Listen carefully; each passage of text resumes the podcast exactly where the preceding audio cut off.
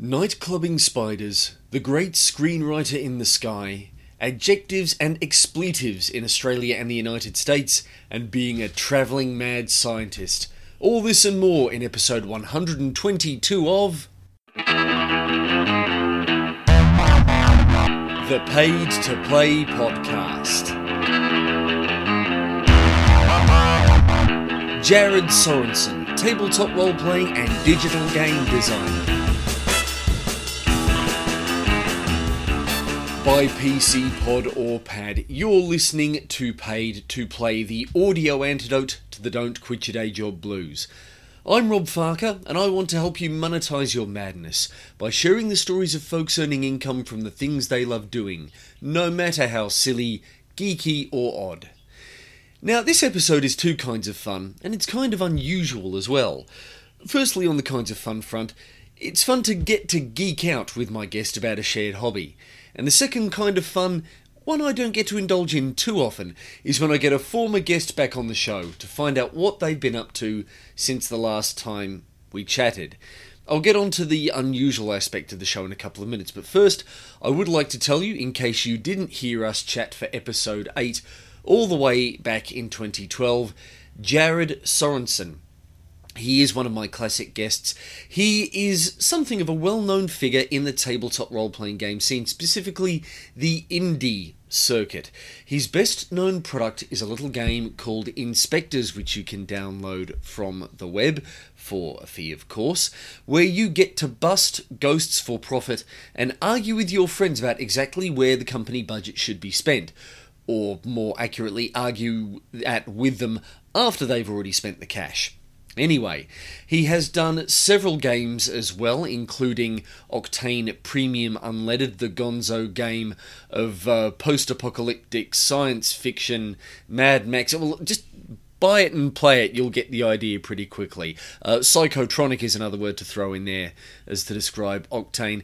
And The Mysterious Lacuna, a game set in a realm of a dream within a dream, as mystery agents try to exterminate the causes of psychopathy and insanity in the general populace. He's also co authored Free Market, a game which I've got to admit I'm still kind of intimidated uh, to try and play, with his fellow indie RPG luminary and colleague Luke Crane. He keeps busy with digital game design and employment and a bit of freelancing in the meantime, as well as a couple of other initiatives that I think I'll leave until we actually talk about them in the chat. And recently, he's also taken his gaming exploration in a little bit of a unique retro turn. Jared has just completed a Kickstarter for a collection of games under the Parsely line. That's P A R S E L Y, in case you're tempted to go and Google it right now, which is a fun little group activity where a bunch of people get together and pretend to play one of those classic text based adventure games from the 80s and 90s, games like Zork and the many in that series, where it was much of a challenge trying to figure out what to type into the computer so that you could tell it what you wanted to do uh, in order to get a result as it was letting the purely text based adventure light up your imagination.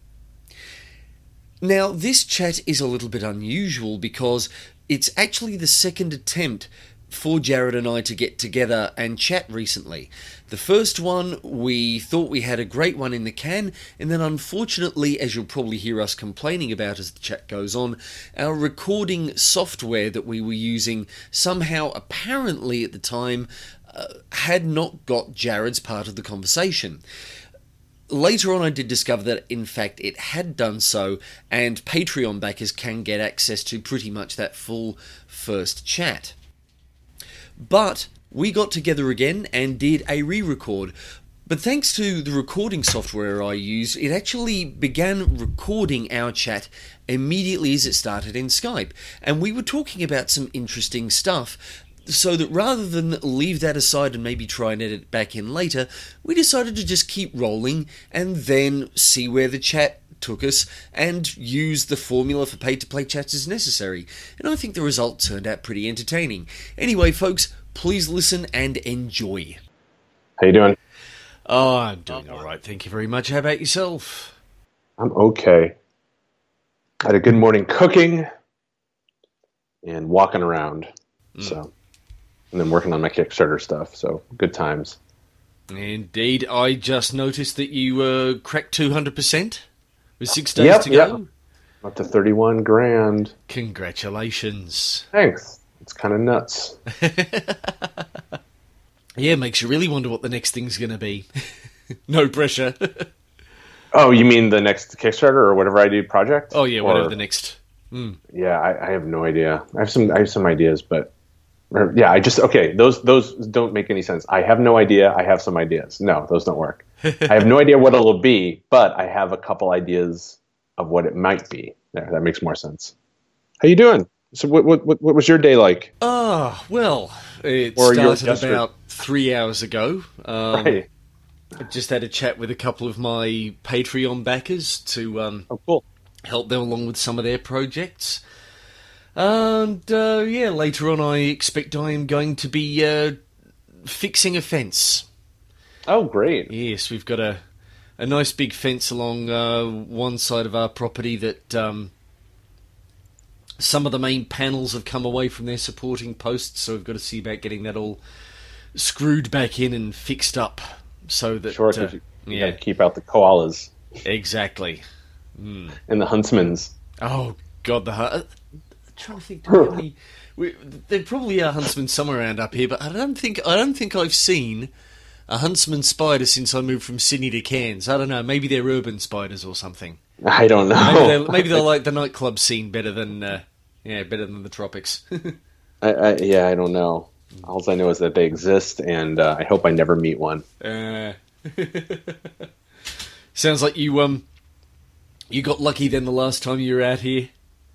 Well, I mean, I do have my, my actually, I was just telling the kids in my class about my spider story about when I was in uh, Brisbane and I saw a giant spider on somebody's wall. Mm. And I thought it was a clock. I actually thought, like, I saw it from down the hall and I thought it was like this big wall clock. Yeah. I was like, that's a weird shape for a clock. And then I looked and I was like, that's not a clock.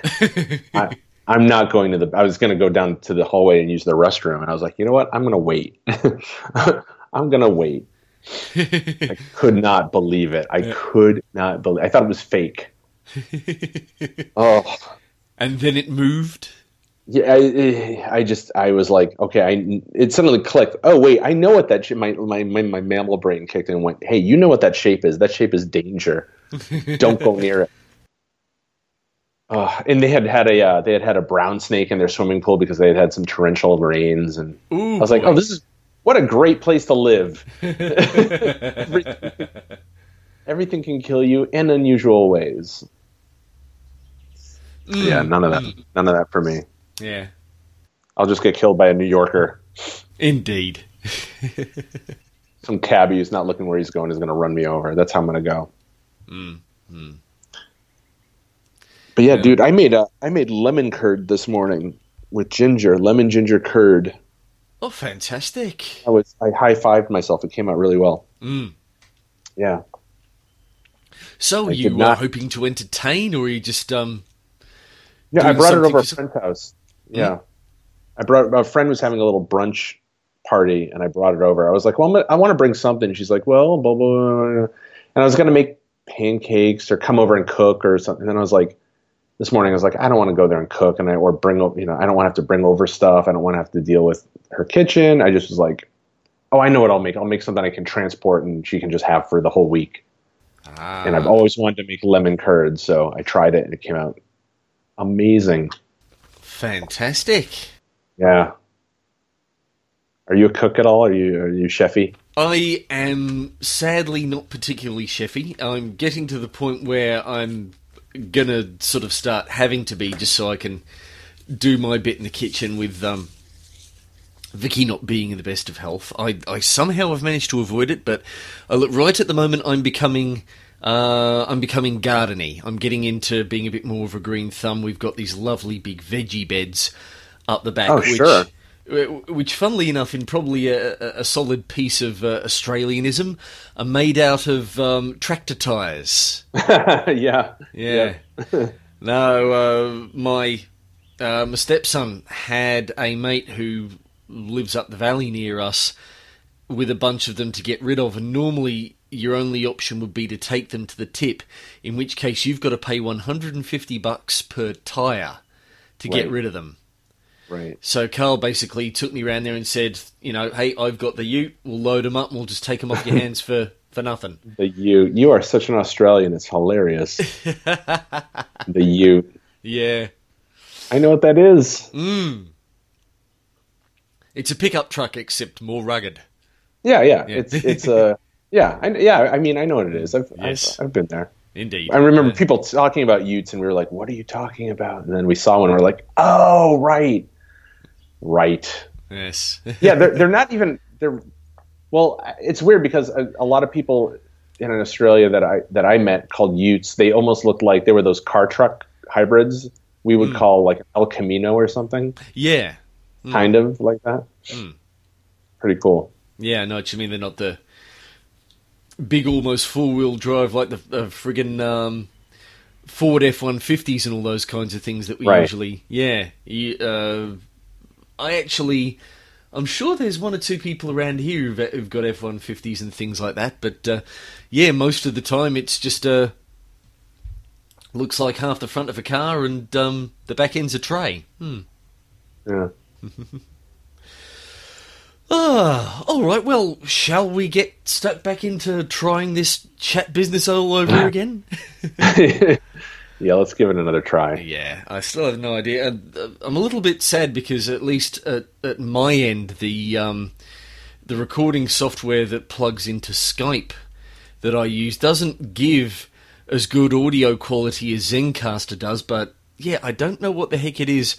I've had many, many podcasters who will, will swear blind that Zencastr works for them, but I don't know. For me, I just seem to have had this 50 50 hit miss rate. Either it's been up or down. And so far, have you had any audio issues with chatting On Skype? on no. Skype so far? No. No. Yeah. Nope. No. Yeah, Zencastr. It was like I get these weird stutter stops and miss and dropped audio, and Hmm. Uh, I'm not even you know not to mention what happened at the end when I didn't have my my stuff recorded. Hmm. So it's very weird. Yeah. I don't know. Maybe it, it could well be a driver thing or something like that. I've heard people mention that, but you know, again, that's sort of like the yeah, that's that's the too hard basket. No, no, thank you. yeah. Yeah. All right then. Uh, anyway, I tell you what, just because I'm feeling a little bit lazy and because I do have the original intro recorded, I'm just going to get basically just get straight in. Say, Jared Sorensen, welcome to the Pay to Play podcast, and um, we will go from there. Uh, pretty Okay. much the usual format. I'll ask the uh, the magic ticket question again, and um, uh, end with the three things, and um, yeah. What was the magic ticket question again? I can't remember. no worries. It's the one where imagine you've basically got the opportunity to do one thing that you've either been keen to try out or keen to get back into. It's it's kind of meant to be a, a little bit of an icebreaker, but it's it's always fun to see where people go with it. Oh man, I don't remember what I what I uh, what I said last time. Do you remember? Uh, did I have anything in the notes? The uh, uh, PF Magic. Uh, I remember remember you. Oh yeah, it was it was to work at PF Magic again. Yeah, That's right. Yeah. that would be nice. If I could just re- just not even not even go back, but just redo that that year. Mm.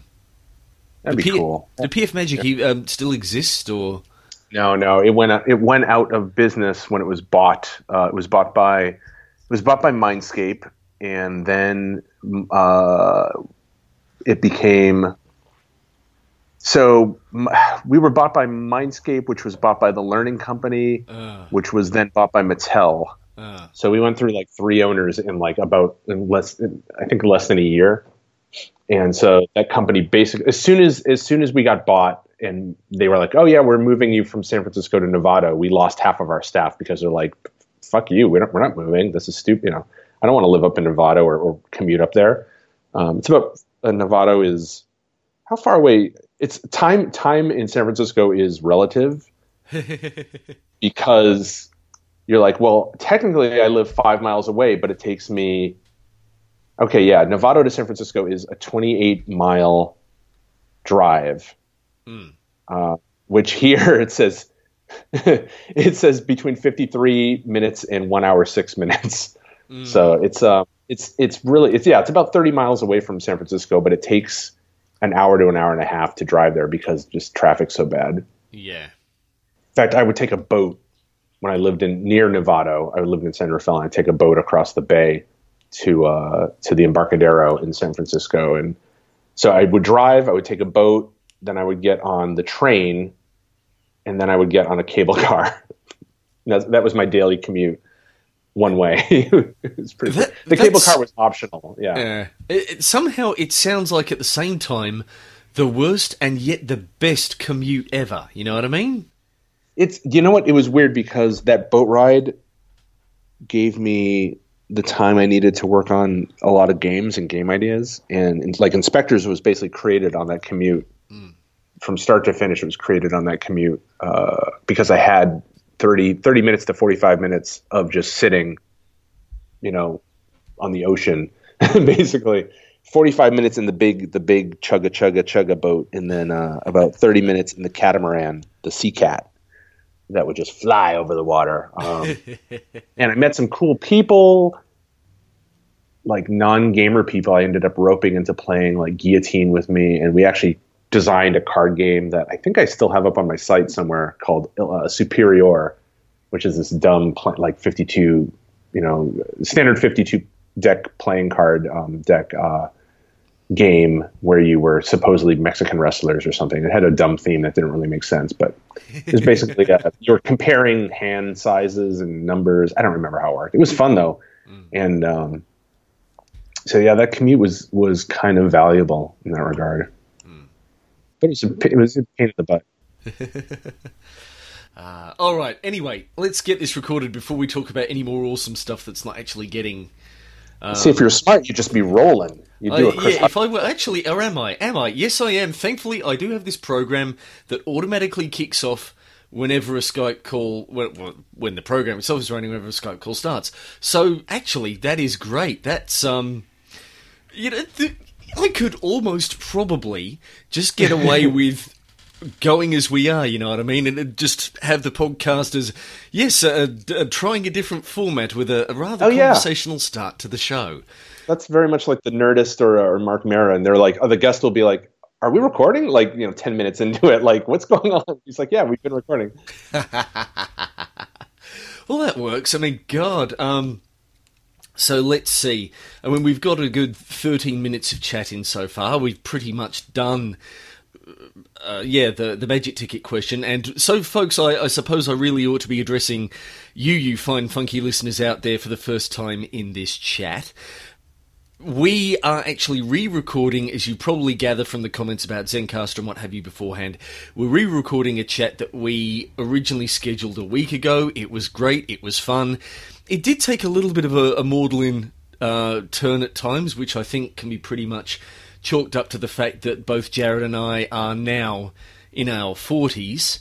So I don't know. Maybe maybe with with age beca- uh, age comes a bit of cynicism and a bit of you know um, stiffness creeping into the joints and uh, all that sort of thing. So we'll try and keep it a bit more chirpy and upbeat this time. It's got to be. It's got to be more yeah. chirpy and upbeat. I think we were measuring out lengths of rope at the uh, end of the last one. I think uh, so. it, was pretty, pretty grim. It was pretty grim. Yeah, yeah. Okay, so tell us about your love of games, Jared. When did you kind of. Uh, we've all played, I think pretty much it's fair to say, anyone in our generation and nowadays most kids have played what we would consider, you know, to be the more es- esoteric stuff, you know, computer and video games and tabletop uh, tabletop RPGs back in the day. You know, they were still fairly squarely the province of geeks. Although nowadays anyone can get their mitts on a, a, a PlayStation or an Xbox and just, uh, or, you know, an what, what what's Nintendo got out at the moment? The Switch. And the Switch, just, yeah, yeah, and just go for their lives. What was your discovery of games not just as a pastime but as an actual genuine an actual genuine an actual genuine love oh man uh, so the atari 2600 was an early game system that my parents bought and uh, i absolutely loved playing that uh, we were we were kind of into like board games. We got Dungeon when it came out.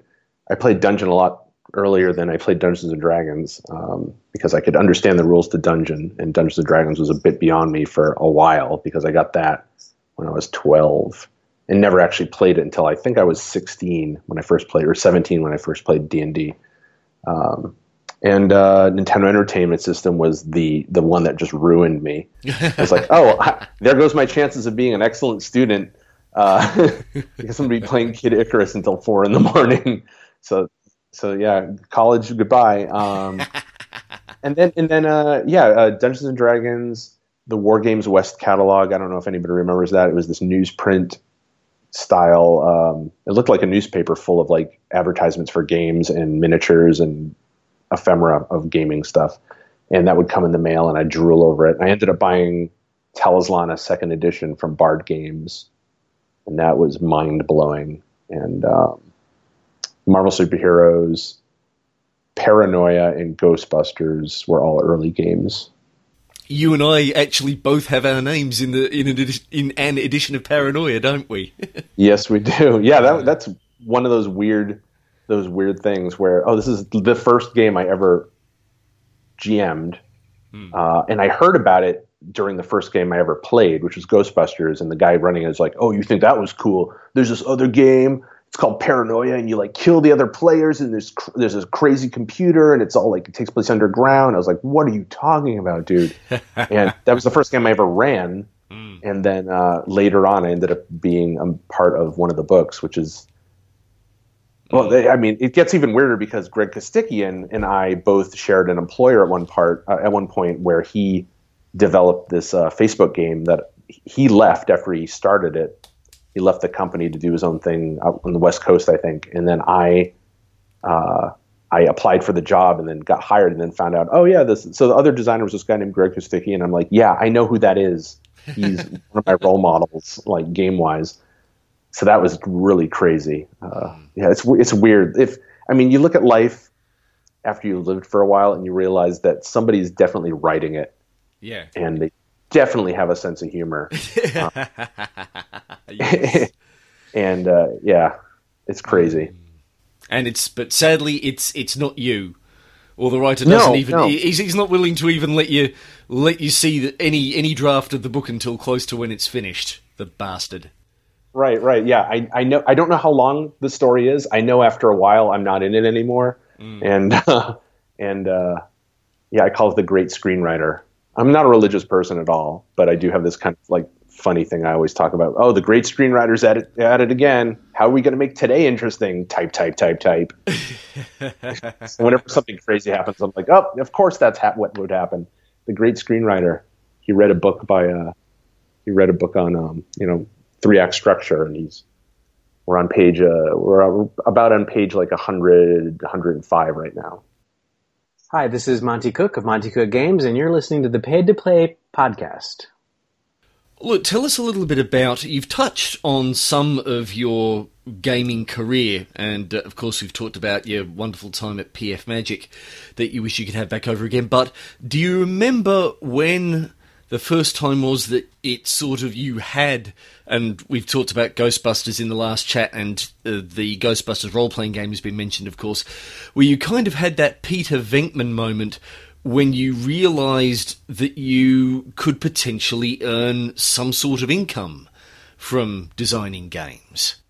Well, that that didn't come until oh man, um, way way way later. I mean, when I started at PF Magic in 97 totally by accident. I had no I always was like, oh, you know, getting involved into in, in, computer games or whatever would be cool, but how how how would I do that? I don't know. But I I totally fell into it. Again, the great screenwriter said, "Dude, it would be hilarious. Um, let's have this guy get hired at a computer game company." So uh, it wasn't until I met like Ron Edwards and Mike Merles on um, online when I I figured out, oh, I could actually like write stuff and sell it digitally. I don't even have to make books. I don't even have to, you know, do that, put that risk, financial risk. I could just do online uh, documents, you know, from HTML pages to PDFs to text files, whatever, mm. and uh, and make money. So so yeah, it wasn't until like 2000, I would say, 1999, 2000, when I was like, oh wait, this is possible. might even be fun. It was neither. No, I'm just kidding. Uh, it was it was possible and it was fun. Mm. And also a little bit stressful, I imagine. Yeah, I mean everything is stressful. Indeed. So, yeah, it's not it's not any more or any less. Mm. One thing I found that a lot of people encounter when they start taking something that they love doing and trying to make a thing out of it uh, is this force that can be both internal and external, um, whether it's well meaning friends or just this part of your brain that seems to calculate based on your own you know calculate probabilities based on your own limited experience of uh, life and present them as if they're you know uh, facts of the universe that basically sort of says, you know, uh, either in a well-meaning way, oh, that sounds like a lovely hobby, honey, but uh, what are you going to do? You know, what's what are you going to do for uh, for a real job, or you know, when people find out that you are actually working to monetize your thing, they say, oh, yeah, don't give up your day job, kid. D- did you run into that at any point, and how did you, if so, how did you deal with it in the initial days? Well, I mean, I never gave up my day job. Uh, mm. I kind of wish I did many, many times. uh, look, looking in hindsight, I'm like, man, I really wish I had just done the crazy thing.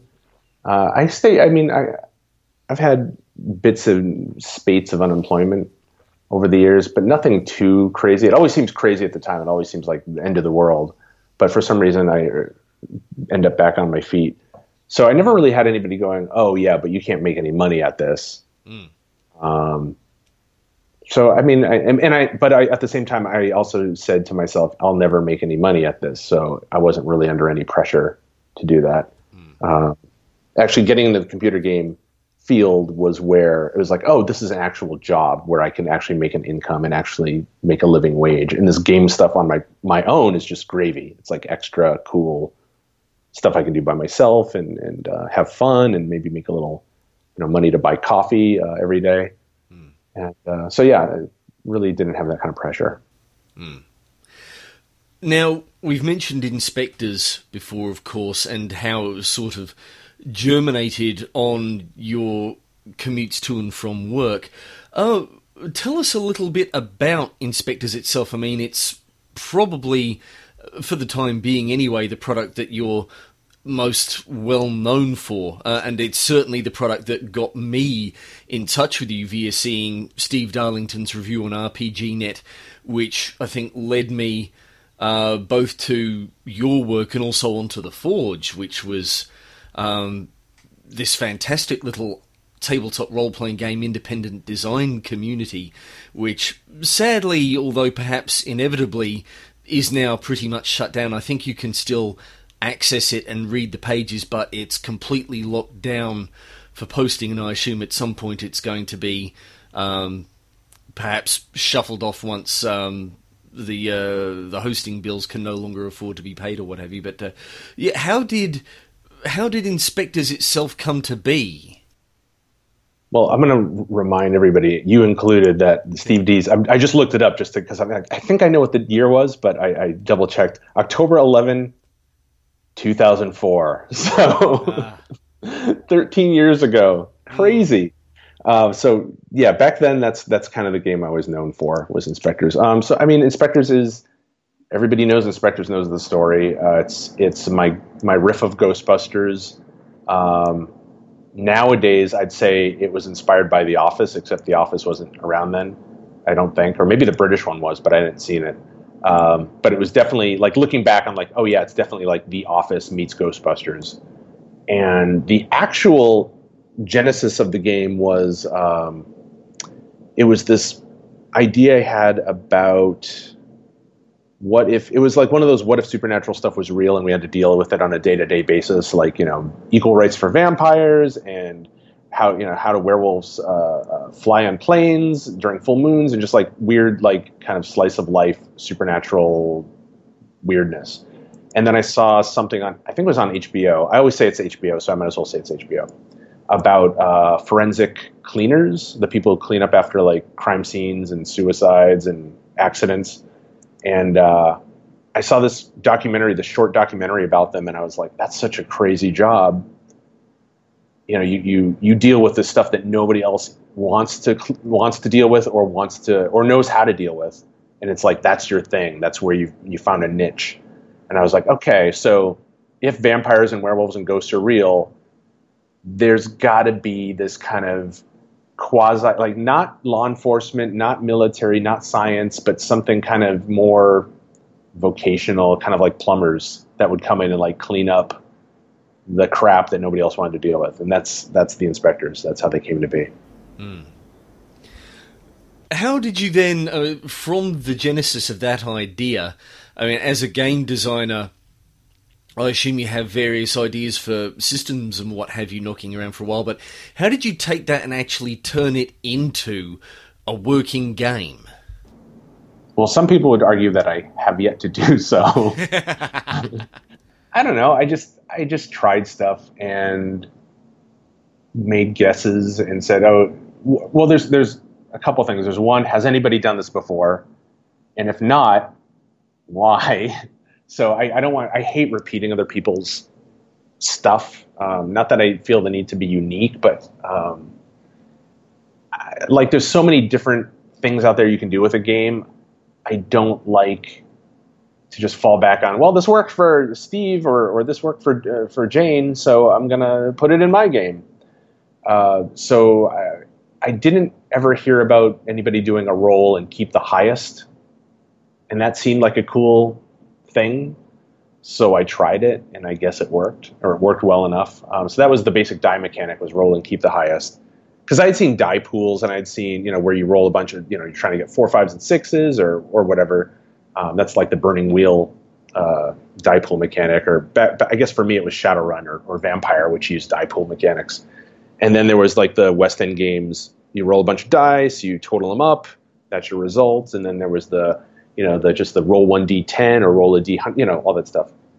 So I wanted to do a die pool, but I didn't want to have it be I wanted to be quickly calculatable, I think. I didn't want to have to like look at all the dice. It's like, okay, what's my highest number? I see a 6, therefore that is my highest die. I don't have to look at any more dice, that kind of thing. Just to make it super super fast. Um, and that was the fastest die mechanic I could think of. So yes, I guess speed was was the overriding factor, speed and simplicity.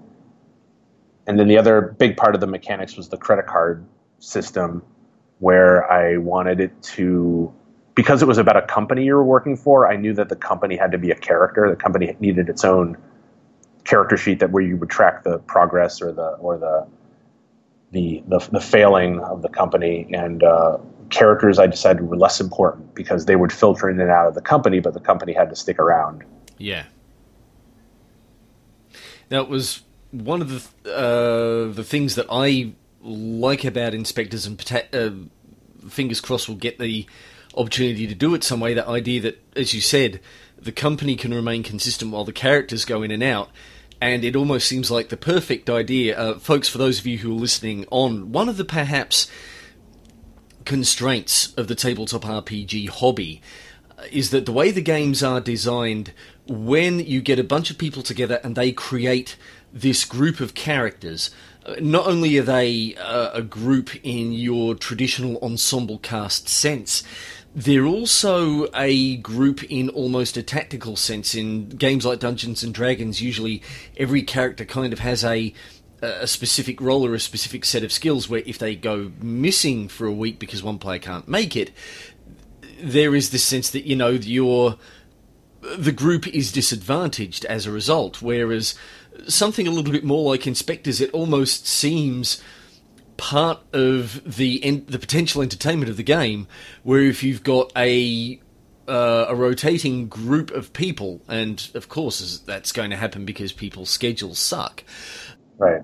You can have this thing where you know uh, one group plays in one week, maybe a couple of them change out next week, and then when the others come back for the third week, they're like, "Where the hell did all the money go?"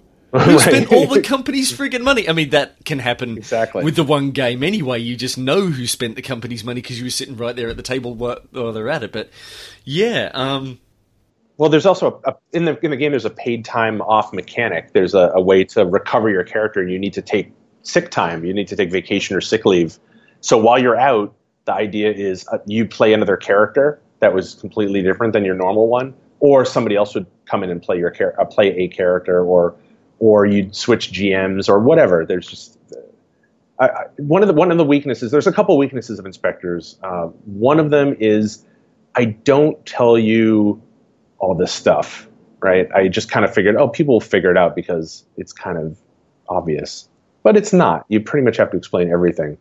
Um, the other the other weakness of the game is that even though time is a huge part of life and, and especially work, uh, you know, time is money and all that. I don't really address time that much in the game. And, uh, and if I ever do a, a, sequel or another edition or whatever, time will be def- definitely be a factor. Um, where writing for Torchbearer has given me a new appreciation of of things like uh, time stress, where players only have, you know, in four die rolls, you're going to get hungry. So I hope you have food ready. That kind mm. of hmm. that kind of pressure. Yeah, um, I've it's an an idea, and we were talking. I think you mentioned um, last time uh, that wonderful gentleman. Uh, speaking of Torchbearer, Luke Crane, who came up with the Burning Wheel series of RPGs, and I got my mitts on Burning Empires back in the day. And one wow. of the things I loved about it was this idea that there are actually, in a given session, there are only so many opportunities to make die rolls, so you have to make all of them count. Yeah, yeah, like like in most games there's an economy and there's a currency, there's stuff that you can spend, there's stuff that you can acquire, there's stuff that you can trade, there's stuff that you can sacrifice. But time being a currency in the game hasn't really been used that much until maybe the last five to ten years. Yeah, I'm just throwing that number out of out of my butt, but I mean, actually, of course, I'm I'm lying because of course, um, uh, Greg Stafford, who does everything first, uh, probably did it first with Pendragon, where every game was a year mm. in the world. Like every session was a year, and the game lasted so many sessions before this event would happen, and then the game would end. So Greg again did everything first. The bastard. He's amazing. He is amazing. Yeah, if you guys if you guys listening don't know who Greg Stafford is, just Wikipedia and just be amazed. Um, he is he is a, a, a gaming god. Hey, ladies and gentlemen, this is David O. Steele of A Quest for Magic and Steel, and you're listening to the Pay to Play podcast. Tell us about your current project, uh, which is Parsely. And I know it's been, again, it's been one of those things that's been kind of going on for a few years. So can you tell us a little bit about the genesis of Parsely, where it came from? Well, one, it's it's a stupid name, and I. I'm always like, oh, really, can I? Is it too late to change it? But it's kind of set, I guess. I don't know. So Parsely is a is a pun on two two words. One is Apple computers, um, the fact that they have a you know a, a, a, form, a, type of produce as their company's name. So I went with Parsely because the second pun is um, based on text parsers, which were uh, ways people used to play computer games back before there was advanced graphics or graphics at all, where it would just present you with text and you would type in a command and then it would present you with a response of some kind. Uh, and that was called the text parser. So I kind of combined those to create a Parsely game uh, of course, spelled P A R S E L Y, which Google loves because they're like, "Do you mean parsley? L E Y?" I'm like, "No, no. idiot! I thought you were supposed to be smart, Google. You haven't determined that I uh, I type parsley with the anyway." Uh, so Parsely games, uh, that that's the genesis of the name, and they're they're they're text adventure games like you would play on a computer in the 70s and 80s, except instead of playing on a computer, you play with your friends. And one person is the parser, one person's the uh, the, the, the dumb computer with a limited vocabulary, and everybody else is a player who takes turns kind of uh, typing their commands. So one person would say go north, and the next player, the, the parser would say, oh, you find a tree. There's a tree here. And then the next player would say, climb the tree, and the parser would say, uh, oh, this tree is too tall and dangerous. You don't have any climbing equipment. Or the parser would say, you climb the tree, and it takes a while, and you find a bird's nest or whatever. And um, the Parsely games themselves are kind of like scripts where they tell you exactly what you should say when when you're given certain commands, and then you have a lot of leeway on all the other stuff, all the weird commands that people give. They're funny. They're fun. And at the moment, you are, as of this recording anyway, six days away from completing a Kickstarter project, which is, I believe, a compilation of all of the Parsely games that you put out so far, plus a couple of extra. Correct. Yeah, there's there's eight kind of classic Parsely games. There's two mini ones. Um, one is a really silly game that's only three rooms long. You can literally finish it in a minute and a half if you if you if you're smart. Uh, other people it takes like 30 minutes, which is terrible. Um, and then there's uh so there's those two mini ones and the eight kind of full length ones that are the classic ones, and then the two new ones are one's a sequel or one's actually the third part in the Action Castle trilogy, Action Castle Three, Beneath Action Castle, and then the the most recent one is uh, Danger Town Beatdown, which is my homage to um, 80s vigilante cop action flick, City of Crime type movies. And yeah, it's it's uh, six days left to go. I'm very excited.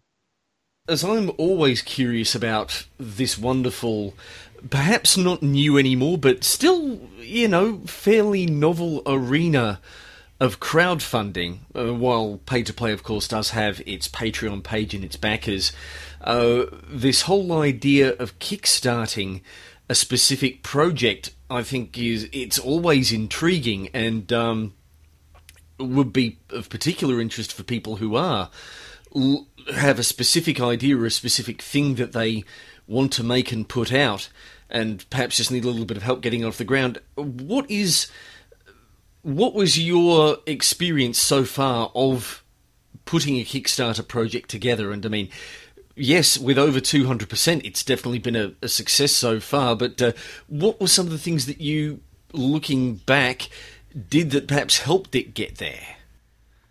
So this is my second project. My first was uh, for a Parsely game called Z Ward, where I, I had this idea for a zombie game uh, that I wanted to get out, but I had no money. I had just no. I mean, these games were not expensive to put out, but they weren't cheap either. I was printing them on on essentially uh, laminated cardstock as like pamphlets that were like Z, I believe you would call it Z folded, so Z mm-hmm. folded. Um, Z Ward. That's kind of funny. I didn't think of that, but uh, so so I was like, okay, I want to send this game out, but I don't have enough money to make it, so I'll do a Kickstarter, and I I did okay. I, I raised like seven thousand, I think, for a, and I needed like twelve hundred or something.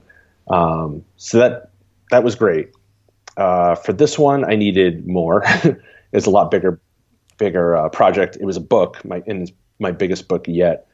Um, the, it was tricky. I did. I I I don't know if I think I did it as best I could. Um, you always make mistakes but uh, making the videos was a pain in the butt. It's weird because these ostensibly this is to see if people are interested in your idea. Like we'll give you the money to make your dream happen, right? But more often than not, especially with games, is your dream has to kind of be most of the way done in order to to put anything up of, of substance. So like this game is done. I mean, in theory, like all the text is written. I have some major pieces of art done now it's just kind of putting it all together, and that's essentially what the funding is for. So this game was going to come come out no matter what in some format, but this money, the fact that I'm, I've raised over thirty grand USD, means I can make it how I want to make it, not kind of cut corners or go, well, this is as good as it can be or whatever, or that you know it's only going to be a PDF game. None that there's anything wrong with PDF games. I kind of helped start that, but uh, but you know, I wanted to make a, a hardbound book. That was kind of the whole point was put these all together into one book and make them available in an easy to use format. But kick, kickstarting projects itself is is it's a it's a weird beast. I'm not I'm like 50% sure that I like doing it and 50% like oh there's got to be another way because this is essentially what I'm doing is a pre-order um, it's just a pre-order that reaches way more people than I would if I was just going to say, "Hey guys, I'm making a new game," because I'd have maybe 200 people versus 800. Still, it would seem that I mean the the cachet that you have being Jared A. Sorensen, independent gaming brand name, would have been uh, some assistance there.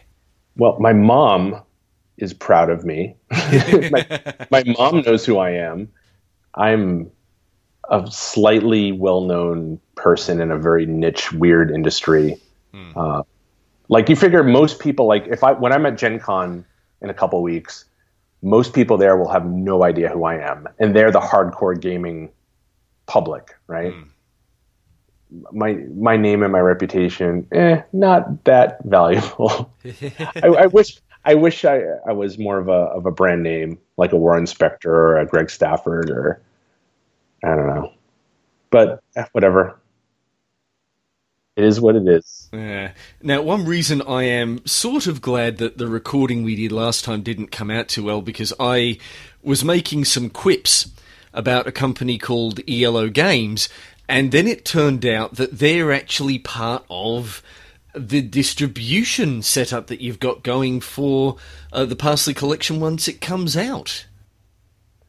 Well, um, you, yeah, maybe I don't know. Where did you find this information? I, so th- I thought you said as much. I mean, I was sort of saying, you know, making smart ass comments about IELLO, and you said that they were, oh yeah, they're actually putting out another language edition of the book. Is that right, or am I? Yeah. Yes. So they're doing. I'm I'm on their site right now. I wonder if they've announced it. Um, I know they've announced it in their one of their catalogs. Let's do coming soon. So they're doing a book that's essentially a French compilation of some Parsely games that I wrote, ah. as well as a couple new ones. I don't see it on their site. I don't know. I'm just quickly scanning it, so pardon me if I miss it. I think I'm probably just missing it. It's gorgeous. It's a gorgeous book. I saw some of the kind of the proofs of it, uh, and I was like, oh man, this is really cool. So they have a bunch of classic games, and they have um, a bunch that they wrote themselves. Mm. And so I'm going to get a a cut of that sweet, sweet action. Uh, but it's that's in the IELLO game, and um, maybe they'll maybe they'll distribute the new games too if they do a volume two, or I, I don't know. We haven't really talked about it. Mm. I'm just I'm. I frankly I forgot that they were working on it at all, which is a terrible business person. A terrible business. I have stories I could tell you off off air about that, about some of my like oops moments. But um, uh IELLO seems really cool, and the, the people behind it are are cool. Uh, the book looks amazing. The artwork's gorgeous. They're smart. I hope it does well. From my perspective, it's fun knowing a guy who's basically got a product coming out with the same studio that put out Richard Garfield's King of Tokyo, which I've got on my shelf and have had a few games with with um, uh, with my grandkids and all that kind of stuff. And it's uh, yeah, um, all fingers crossed for uh, all the ready success with uh, the Parsely collection, whichever iter- whichever iteration it comes out in. Yeah, I'm really psyched for psyched for it. Um, I haven't played King of King of New- or King of Tokyo, King of New York, all those monster games. Um, they look cool. I'm not a huge board game guy, mm. but they look kind of neat. I like monsters. Um, mm. It's more of a money situation right now. It's just I don't have money or time to to devote to these things. I was going to say there's that one game Oceanos um, that has little submarines, and that just looks cool. Uh, I have no idea how it plays or if it's good, but it just looks cool. And I'm like, oh man, if I had hundred bucks to blow on a game, I would totally get that. Uh, yeah, I do know what you mean. Especially, it's like I would uh, had various amounts of uh, uh depressive episodes not caused me to sell off most of my RPG collection. I would probably still have a ton of books on my shelf, virtually you know, none of which I would have had the time to play with people, if you know what I mean. So it's almost it's almost becoming my thing whenever I go into my friendly local gaming store or see people talking about RPG product. I sort of think, okay, I would love to get my mitts on it, but what are the odds that I will actually play with a you know sit down and play with a bunch of people? So, nope, save your cash. It's needed elsewhere. Yeah. right. Uh, the the the frustrations of growing up. When does that happen? Ha ha ha. well, I mean, good point. Uh, here I am, still bloody ogling RPG product in the first place. So I suppose that's uh, I am still yet to actually properly attain this mythical state of adult responsibility that everyone talks about from, you know, when you're a kid. Yeah. Hi, this is Dean Rankine, writer and artist on Simpsons comics and creator of Itty Bitty Bunnies in Rainbow Pixie Candyland, and you're listening to the Pay to Play podcast. Anyway, so of course, while you're doing all this wonderful RPG design work and you're getting uh, the Kickstarter going, uh, what are you what are you doing to pay the rest of the bills? Uh, well, there's, I mean, I'm, I'm earning some money selling games and stuff, and I do consulting here and there for companies. Um, a little bit of game consulting and also copywriting and uh, kind of computery, techie kind of stuff. Um, but mostly right now, I've been in. This is bizarre to me, but again, the great screenwriter is is put a, th- a little plot plot turn or whatever it's called. What is that called? Plot hook.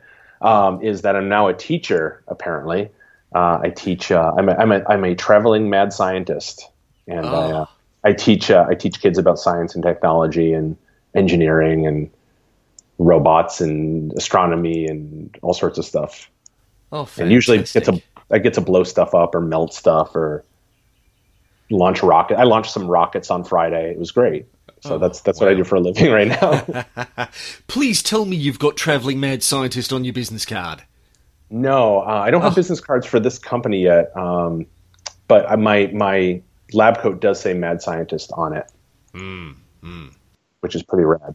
That reminds me, another experience that we talked about in the last chat and tying it back to Parsely was that you actually got to demo the game at a planetarium. Yeah, yeah. Uh, so it was Cambridge Science Week in Boston, Massachusetts last year, 2016. And one of the planetarium uh, staff members who had played Parsely at PAX, which is Penny Arcade Expo, which uh, PAX East, which is a, their their convention that's in Boston every year. She played it. She said, "Hey, I would love to get this in the planetarium. Would you be interested?" In in her staff was going to make graphics for all the rooms so that it would actually be projected onto the inside of the dome, and as they go from room to room, it would change, and and I would be inside narrating and, and acting as the parser, and then the the audience would play and I was like, yeah, I want to do that. so it, it, it took a while. We got all the we got all the pieces laid in, um, and I, I I went to Boston for PAX, and I right off the train had my luggage, motored on over to the planetarium at the Museum of Science, and uh, yeah, it was nuts. It was the best thing ever.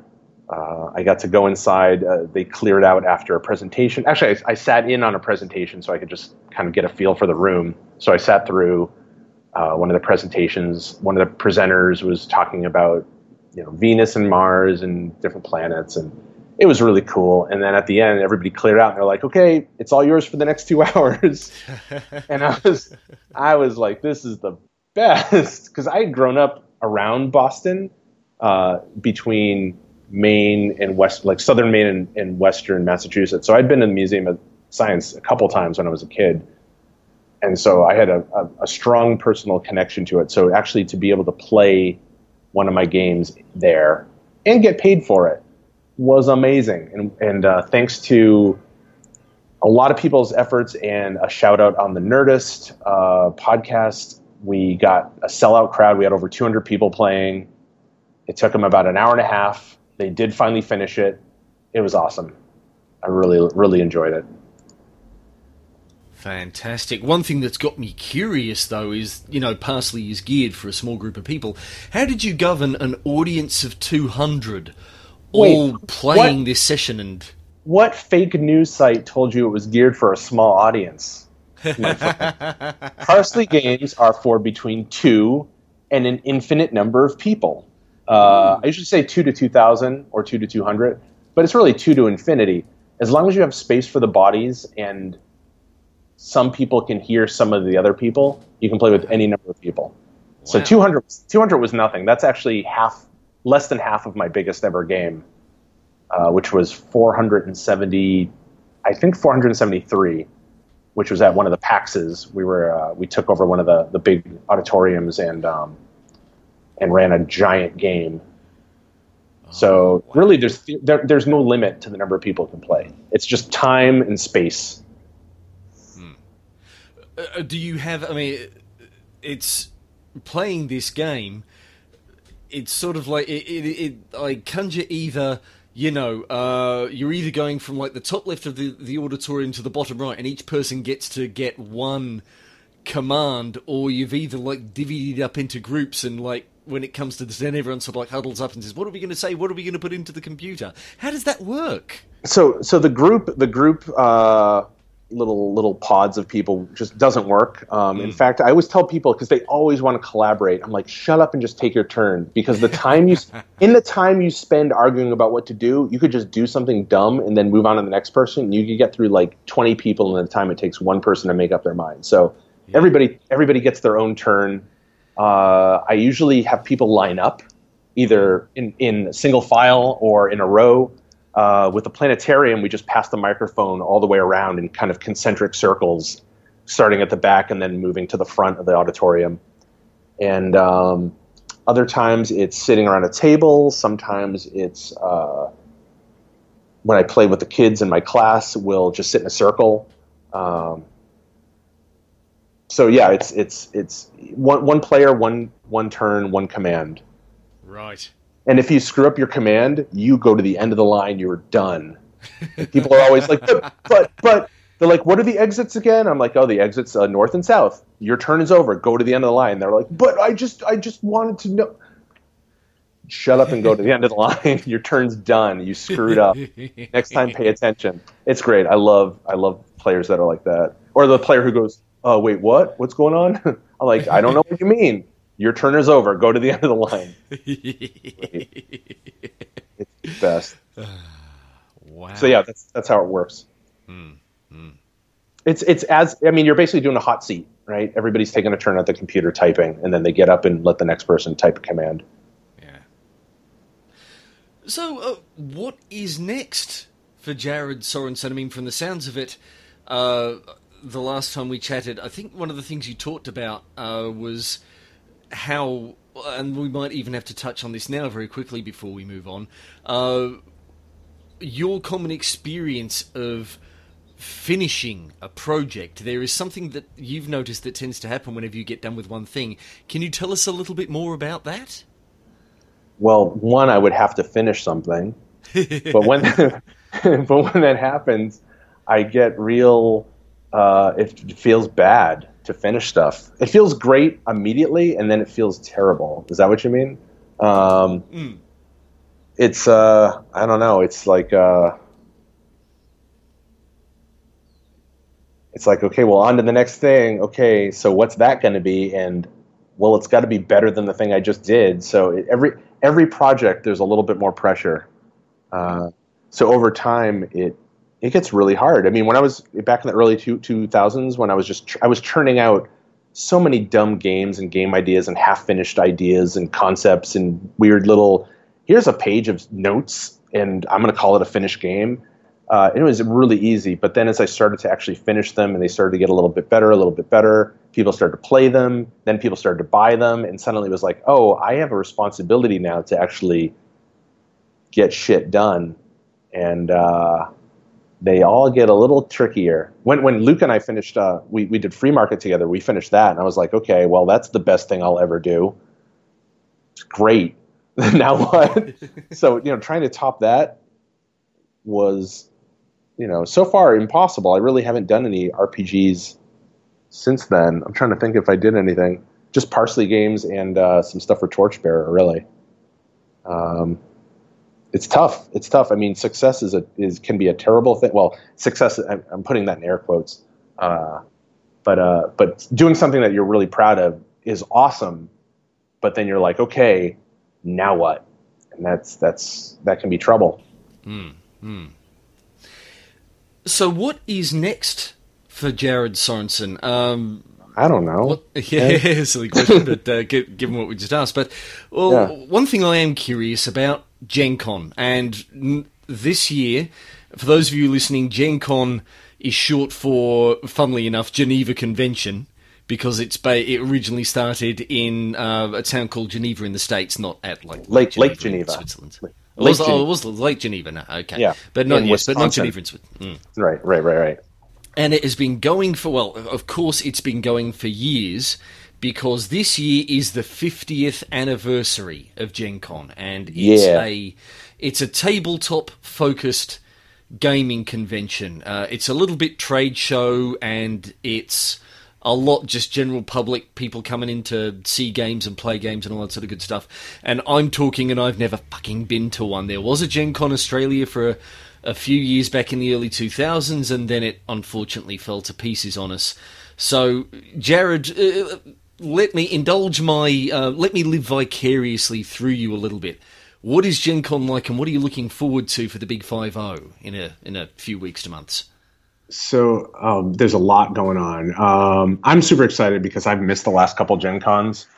I just couldn't. Uh, I couldn't rationalize making the trip. You know, spending the money because I didn't really have anything new to show. My friends had enough people working at their at their booth, and I was kind of just kind of down on gaming. I was just like, ah, this isn't for me anymore. But um, but now I'm back, and uh, I have this. You know, my Kickstarter will be done by then the 50 years peter Adkison who who runs gen con um, he i used to work for him at hidden city entertainment and so he and he's actually he's writing the forward or he wrote the forward for my book which was awesome for him to do i asked him to, to if he could do that and he said yes and he wrote the loveliest stuff for me um, so i'm really excited about that but he invited me to be in a panel about kind of turn of the century game design it's going to be me uh, who else? Ron Edwards and I think Vincent Baker. Yes, Vincent Baker. And we're going to be talking with James Wallis and Jonathan Tweet. And Luke Crane is going to be the moderator. It's going to be awesome. We're going to talk about what happened between 1999 and 2001 and how the 90s and the in the aughts um, kind of influenced each other and and we're different from each other. It's it should be pretty cool. It should be a cool discussion. Uh, so I'm going to do that. I'm also running Action Castle three somewhere. Uh, it's it's in the event listing for Gen Con. So I hope to have a, a nice big group for that to to unveil the third in the uh, in the series. And uh, there's going to be lots of stuff. Um, the Torchbearer, or sorry, the Burning Wheel crew will have a Middarmark for Torchbearer. It's going to be it's a supplement, kind of a Mythic Scandinavia supplement for their game. It's really good. Uh, there's going to be all sorts of goodies at their booth, and um, yeah, it's going to be awesome. I'm I'm really looking forward to it. Plus, it's going to be like seventy thousand people or something crazy. It's the the attendance has skyrocketed since my last trip. I think it's going to be somewhere between sixty five and seventy thousand attendees, which is nuts. I am even more sorry that sadly, due to geography and budget, I am going to miss out on what sounds like it's going to be an epic bloody convention. And, you know, having fo- lately been following a whole bunch of board game and RPG people, and of course chatting to a few of them with this podcast, I am, yeah, I am sorry that I'm going to miss out on that one. But um, it sounds like it's going to be a, a wonderful time. Did you go to uh, Did you go to PAX Australia? No, they um they started uh the Penny Arcade lads got the well they didn't get the bright idea. They threw it open for suggestions and said, "Hey, you know, where do you folks we want to do another convention? Where do you want to have it?" And then the community just came back and said, "Australia." And they went, "Okay, then, let's see if we can make that happen." But that all pretty much happened after I left Sydney for Cairns Right. yeah, the money situation has meant that even just getting getting back down to Sydney, I a friend of mine got married and said, "I want you to be my be my best man," and it was great fun. But he basically covered all the expenses to get me down there, plane tickets up and back. Um, I wound up sleeping at a friend's place, so that you know saved me on the accommodation. But uh, Right. and he, he covered because he decided on he and his wife decided on a historical theme for their wedding. Um, they even covered a Viking outfit for me, complete with bloody sword. So oh, fantastic. that's yeah, and that's still um, got pride of place on top of the bookshelves downstairs in the living room. So Is it real blood? uh, not yet. Um, I, I I have I've not yet had cause to take to anybody with it, and I have not, which would be the more likely outcome, um, fumbled the handling of it such that it has Oh, okay. tasted my I own see. blood or anybody You're else's. using the, the Australian bloody. I was I was thinking the American bloody, which is uh, an adjective and not a uh, expletive. Ah. I was thinking they gave you a sword that was covered in blood. You just said no, it's a bloody sword. Got oh, it. with you. No, yes, yes. Got No, it. They, they, they did that. That would have been. That certainly would have raised uh, a few eyebrows at the at the reception. I am sure. Had it actually know. been a blood coated sword, but People are weird. People are weird. the fun thing, as it turns out, is that it was the wedding was filmed. Uh, and I mean, I, I knew it at the time. Of, of course, there was a bloody waiver and whatever we had to sign, but it was part of a reality TV show called Four Weddings. Oh wow. And so every every episode, and our one, my friend Gavin, his wife Tracy's one was the first. Um, so every episode there would be, um, yeah, it was four weddings, and at each wedding, the bride for the brides for all of the other three weddings would be invited as guests.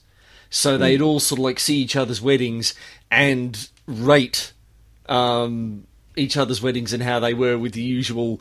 Speaking of InSpectres and reality shows, you know, cutaway asides where people would go, "That was weird at that wedding. What the hell was going on there?" You know, that sort of thing. And um, uh, yeah, I wound up being in it for about half a second, um, which you know, which is no bad thing when it comes That's- down to it. But uh, yeah, and sadly, actually, yeah. yeah. lucky. Sadly, Gavin Tracy's wedding came last, unfortunately. Uh-huh. Which, yeah, I, I had to laugh when some people took the historical theme. One person turned up as, uh, you know, decided to go 70s with an afro and a moustache, and another person said, "Bugger it, I'm turning up as Fred Flintstone." Okay, So- this is very yeah, all very historical. Indeed. Um, yeah, but, uh, that was uh, getting back to the point. That was pretty much one of the very few times that I have been back down south since I moved to Cairns, and uh, yeah, uh, it's tough enough just getting down there for family things, let alone for a convention. But hopefully, hopefully sometime soon. God knows, maybe uh, if I if this show gets enough notoriety after five years of episodes, and uh, someone might say, "Hey, let's get that guy down to our convention and get him to host a panel or something like Sure, that." We'll see. That's cool. yeah, I just checked. I just checked the distances, and I, I figured it was like Sydney to Cairns is like uh, New York to Florida. So it's it's yeah, it's not a it's not a short trip. Yes, no. I mean, Sydney to Brisbane is not too bad, but Brisbane to Cairns, even just Brisbane to Cairns, is a long bloody way. Right. Yeah. So hopefully, sometime in the future, I'll be able to swing along to one of the one of the PAX Australia conventions. We'll see how we go.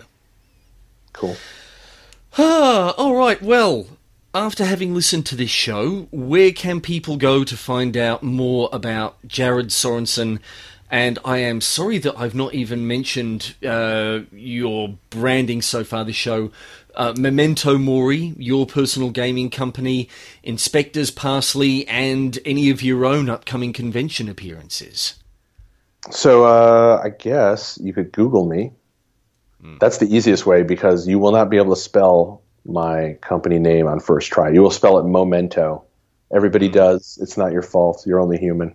But it's M E M E N T O M O R I dot com, mementomori dot com. And uh, yeah, just you can type in my name and Google will send you where you need to go. Uh, so yeah, I have yeah my role playing games are up there in PDF format. You can still buy a couple of them in print through the Burning Wheel store, and there are links from my site. There's also a whole bunch of Parsely games, all the original classic uh, PDFs, and some Torchbearer stuff. I did a bunch of uh, character classes and weirdness for Torchbearer, and I have a new thing that I'm working on a little bit, which I, I have to kind of revisit, which is this weird um, post-apocalyptic fantasy crazy town game. Uh, basically, imagine laser guns. It's basically He-Man. It's laser guns and swords. Uh, you know, riding beasts, spaceships, laser guns and swords, uh, lich kings, and uh, mutant uh, warlords. So I, I really got to work on that because everybody's all my friends are like, I want to play that. they're, they're all, they're all ready to go too. My friend Todd wants to do the art, and everybody's like, I want to play that. And just like, well, I have to finish writing it. So that might happen. Mm, mm. Well, Jared, it has been a pleasure having you back on the show after, and I looked up the date in the last chat, and now I've just got to where are we? Paid to play.com.au. I think you were episode 8, which was back in 2012. Uh, Yep. and I just want to try and get the exact date when it went live. Here we go, September the 30th, 2012.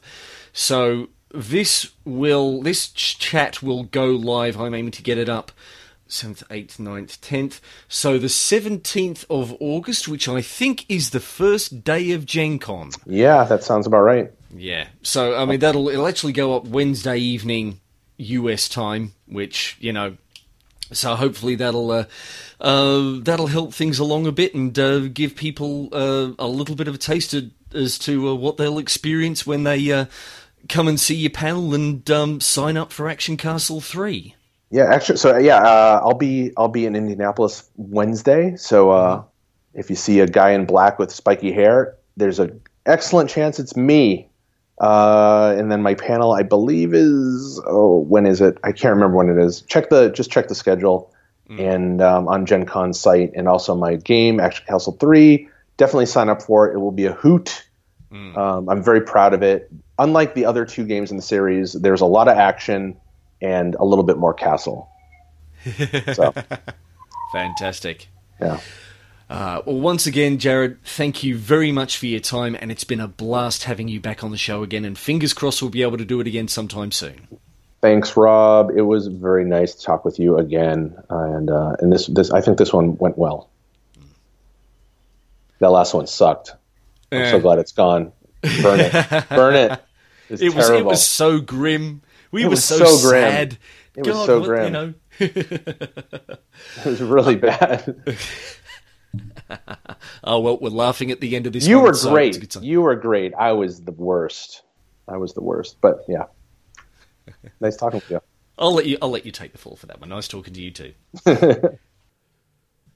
Thank you for listening. It's awesome that you've let this episode of Paid to Play between your ears, and I hope that it's helped you shake some of the don't give up your day job blues. You can find the show notes for this episode in the Paid to Play podcast's website, www.paidtoplay.com.au.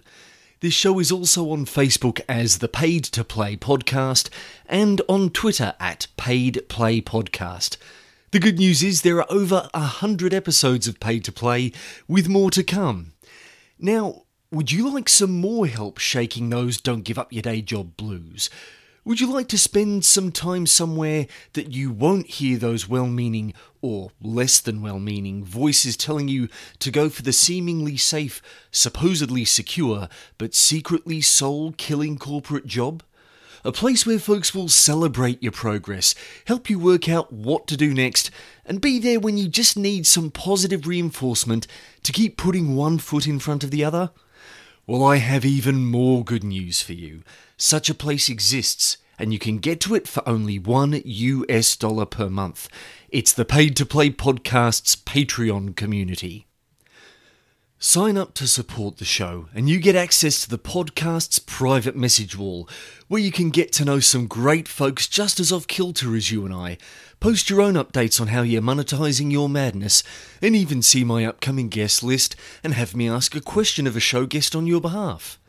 This is Rob Farquhar, your host, asking you to be a little dangerous and stop hiding yourself.